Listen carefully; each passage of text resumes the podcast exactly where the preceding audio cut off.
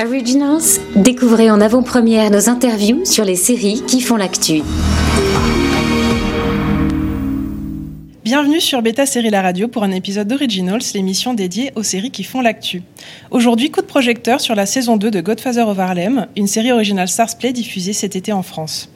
Godfather of Harlem réimagine l'histoire de la vie de Bumpy Johnson, gangster noir américain des années 60. Après avoir passé 11 ans dans la prison d'Alcatraz, il revient à Harlem dans le but de reprendre le contrôle de son quartier.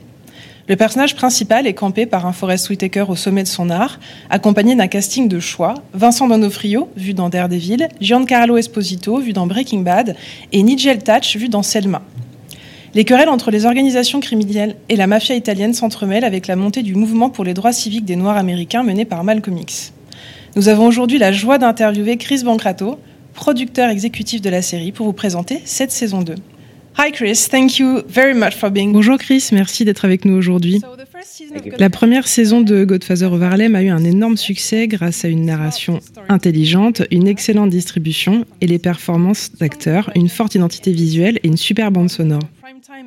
Elle a remporté un Emmy pour son design exceptionnel. Donc tout d'abord, bravo et merci pour cette super série. Um, Before Godfather of Harlem, Avant Godfather of Harlem, et entre autres, hein, vous êtes le co-créateur de Narcos. Il semble que vous ayez un intérêt, voire une légère obsession, pour les histoires de gangsters. Pourquoi? Je ne suis pas tout à fait sûr. Il est certain que le côté obscur de l'existence humaine m'intéresse. Je pense que c'est en partie l'idée de regarder les gens qui font des choses que la société méprise.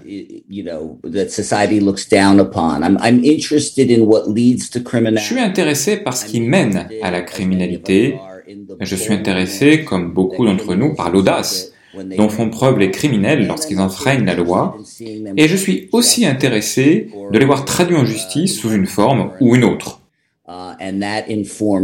C'est à la fois l'histoire de Pablo Escobar dans Narcos, mais aussi celle de Bumpy Johnson dans Godfather of Harlem. Alors comment cette série a-t-elle pris vie? J'ai lu quelque part que c'était Forest Whitaker qui vous avait approché avec l'idée de créer la série, est-ce que c'est ça?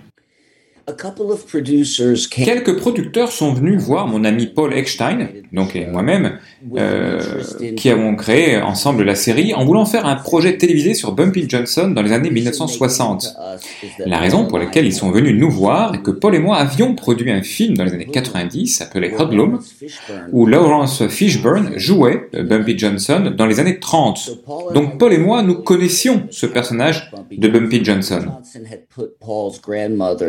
Bumpy Johnson avait envoyé la grand-mère de Paul à l'école du secrétariat, donc Bumpy était un personnage qui à Harlem avait beaucoup aidé les gens, et mon ami Paul, qui est noir, me disait souvent il devrait y avoir un film sur ce gars. Il est vraiment intéressant. Et donc j'ai écrit et nous avons coproduit ce film avec Fishburne jouant Bumpy Johnson et se déroulant dans les années 30. Et quand Forrest et ses producteurs, Mark John Smith et Jim Adgen, euh, nous sont venus avec l'idée de faire Bumpy Johnson dans les années 60, ma première réaction a été, ben, j'ai déjà traité le personnage, que dire de plus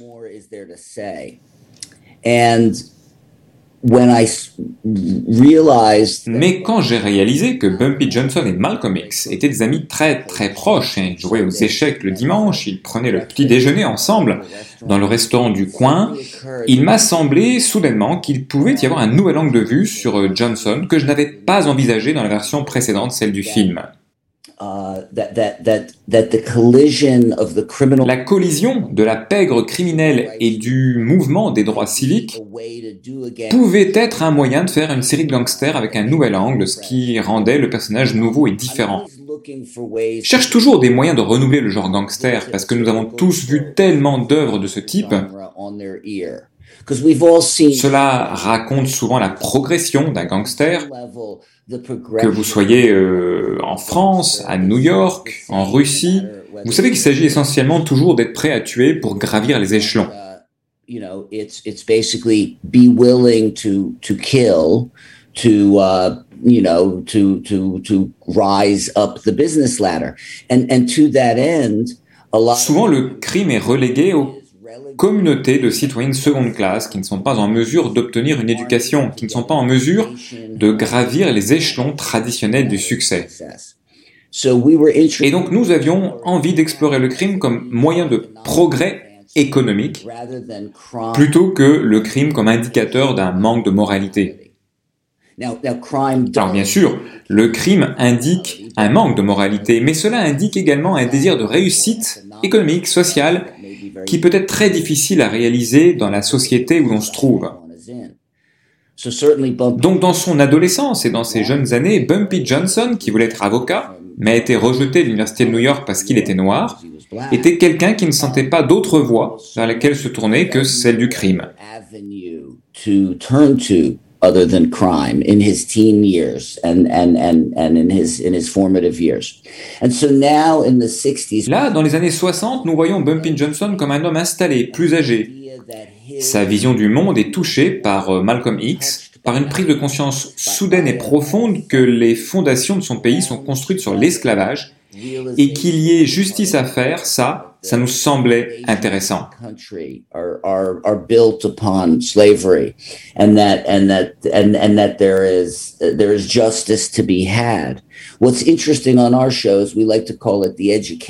Nous aimons appeler ça l'éducation de Bumpy Johnson parce que c'est un homme très curieux. C'est un homme qui a beaucoup à apprendre la méthode par laquelle il vit le succès économique, hein, la philanthropie et toutes ses bonnes œuvres, est en fait construite sur le dos d'une criminalité qui détruit sa propre communauté. L'importation d'héroïne de Marseille. Donc ce que nous voulions faire, c'était de montrer un gangster qui a des raisons très rationnelles d'avoir voulu devenir un criminel, être lentement mais sûrement mis au défi dans sa vision du monde par son amitié avec un prédicateur radical qui ne croit pas du tout que Bumpy devrait vendre de la drogue. C'est un processus qui, espérons-le, prendra plusieurs saisons. Hmm.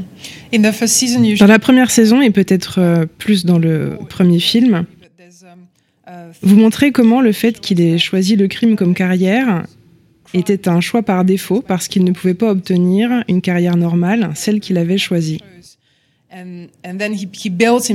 Il s'est construit sur une criminalité liée à la drogue tout en étant un ami de Malcolm X. Il me semble qu'à un moment donné, Malcolm X dit quelque chose du genre Un criminel ayant été politisé est l'arme la plus puissante que nous puissions avoir. C'est un peu là où vous nous emmenez d'ailleurs lentement mais sûrement avec cette deuxième saison. Donc le personnage de Bumpy Johnson est vraiment au centre de la série. Malcolm X dit à propos de lui J'ai souvent pensé à Bumpy comme à une pierre avec de nombreuses facettes. Effectivement, il peut être violent et dur, voire cruel, mais il est également très vulnérable et sensible. Il y a des moments où on voit qu'il est tragiquement triste.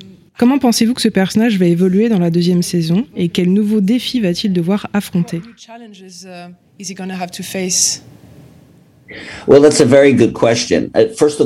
C'est une très bonne question. Tout d'abord, il y a très peu d'écrits sur Bumpy Johnson.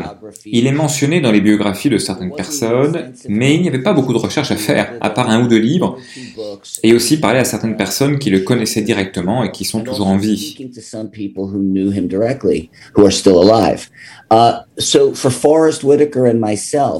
Donc pour Forrest Whitaker et moi-même, le défi était de savoir comment créer le personnage d'un homme sur lequel il y a très peu d'informations écrites, alors que d'un autre côté, Malcolm X a écrit une autobiographie entière et que les attitudes et opinions de Malcolm sont très très bien couvertes.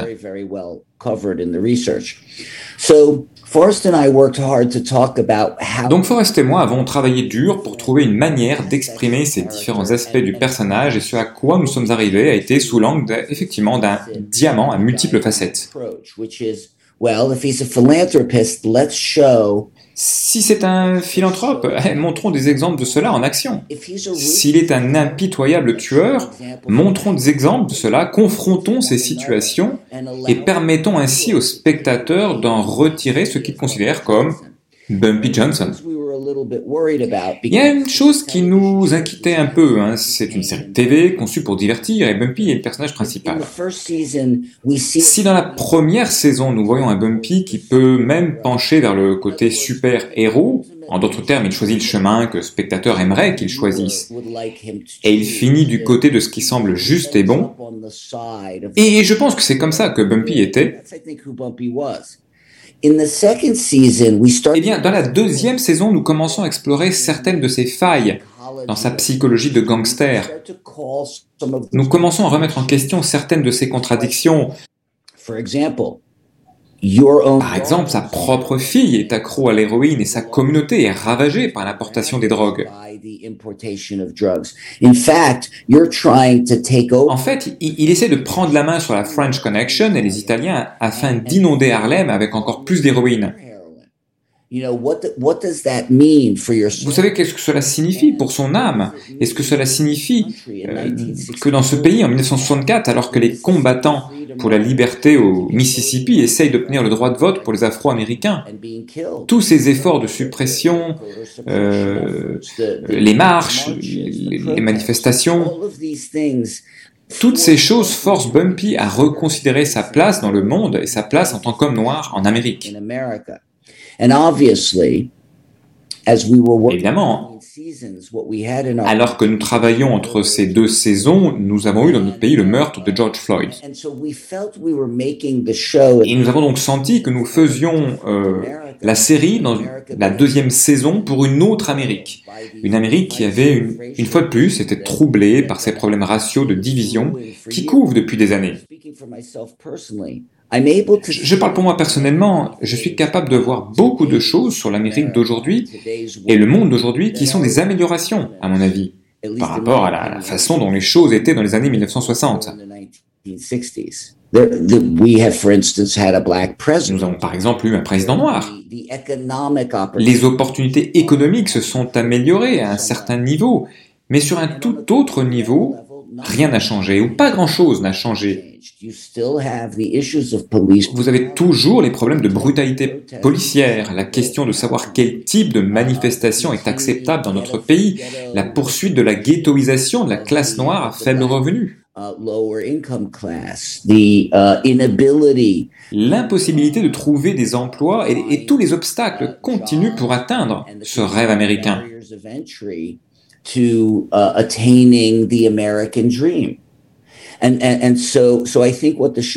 Donc, je pense que ce que fait la série est de regarder à travers ce prisme du passé. Euh, la série est capable d'examiner ces problèmes très brûlants, ces problèmes qui rendent les gens très mal à l'aise quand il s'agit de discuter au présent. Mais lorsque vous les placez dans le passé, vous pouvez faire des commentaires sur aujourd'hui d'une manière plus assurée grâce à ce prisme. In a safer way through this prism.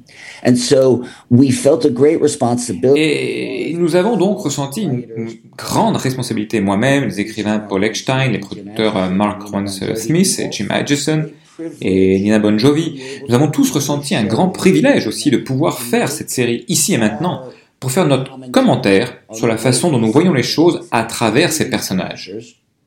Et en même temps, nous ressentions une grande responsabilité car alors ce n'est plus seulement un divertissement qu'on développe ici, il s'agit de ce qui se passe dans le monde et en Amérique.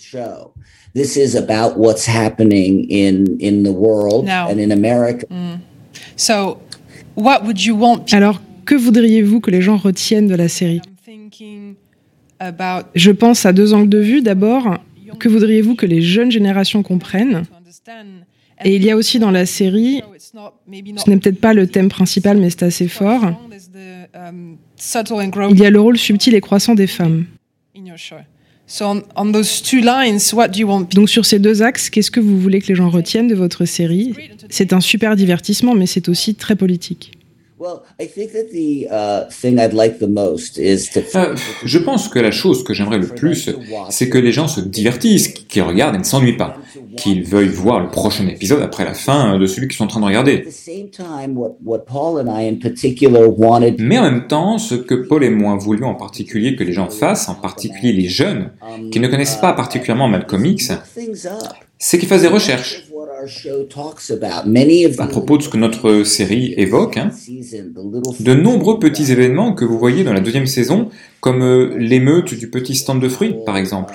Uh, dans la première saison, Vous connaissez la marche de Washington où Powell et Malcolm X se sont réunis. Ces choses sont toutes basées sur de vraies recherches et tout ce que vous avez à faire est de regarder la série sans aller sur Google. Mais dans cette saison, vous pouvez faire un peu plus de recherche, vous pouvez voir où nous avons dû prendre des libertés de scénario.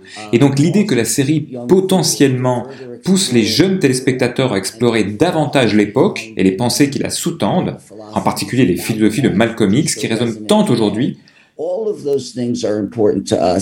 toutes ces choses sont importantes pour nous et j'espère que vous allez comprendre que le chemin criminel que Bumpy a choisi a un coût élevé.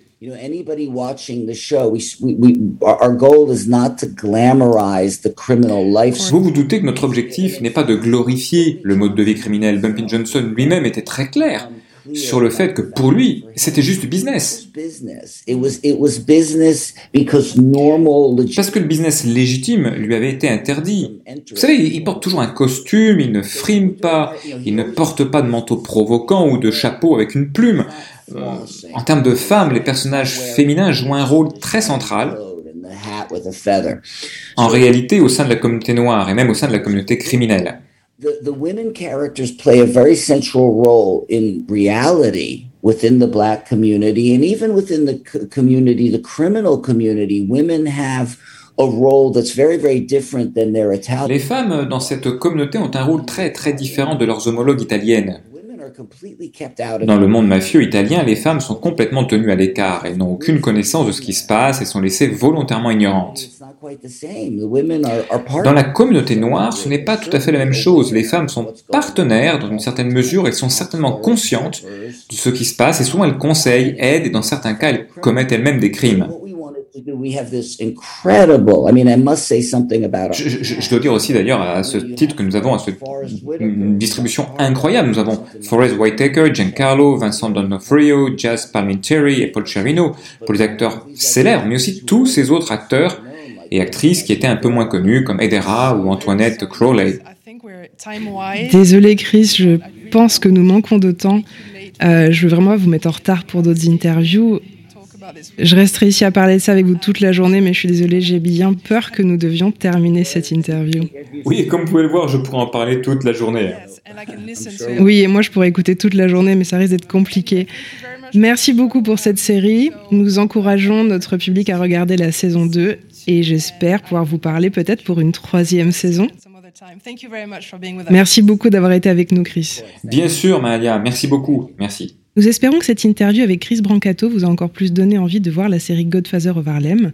N'oubliez pas de l'inscrire dans votre agenda Beta Série pour ne rater aucun épisode et à très vite pour une prochaine émission Originals sur Beta Série La Radio. Originals, découvrez en avant-première nos interviews sur les séries qui font l'actu.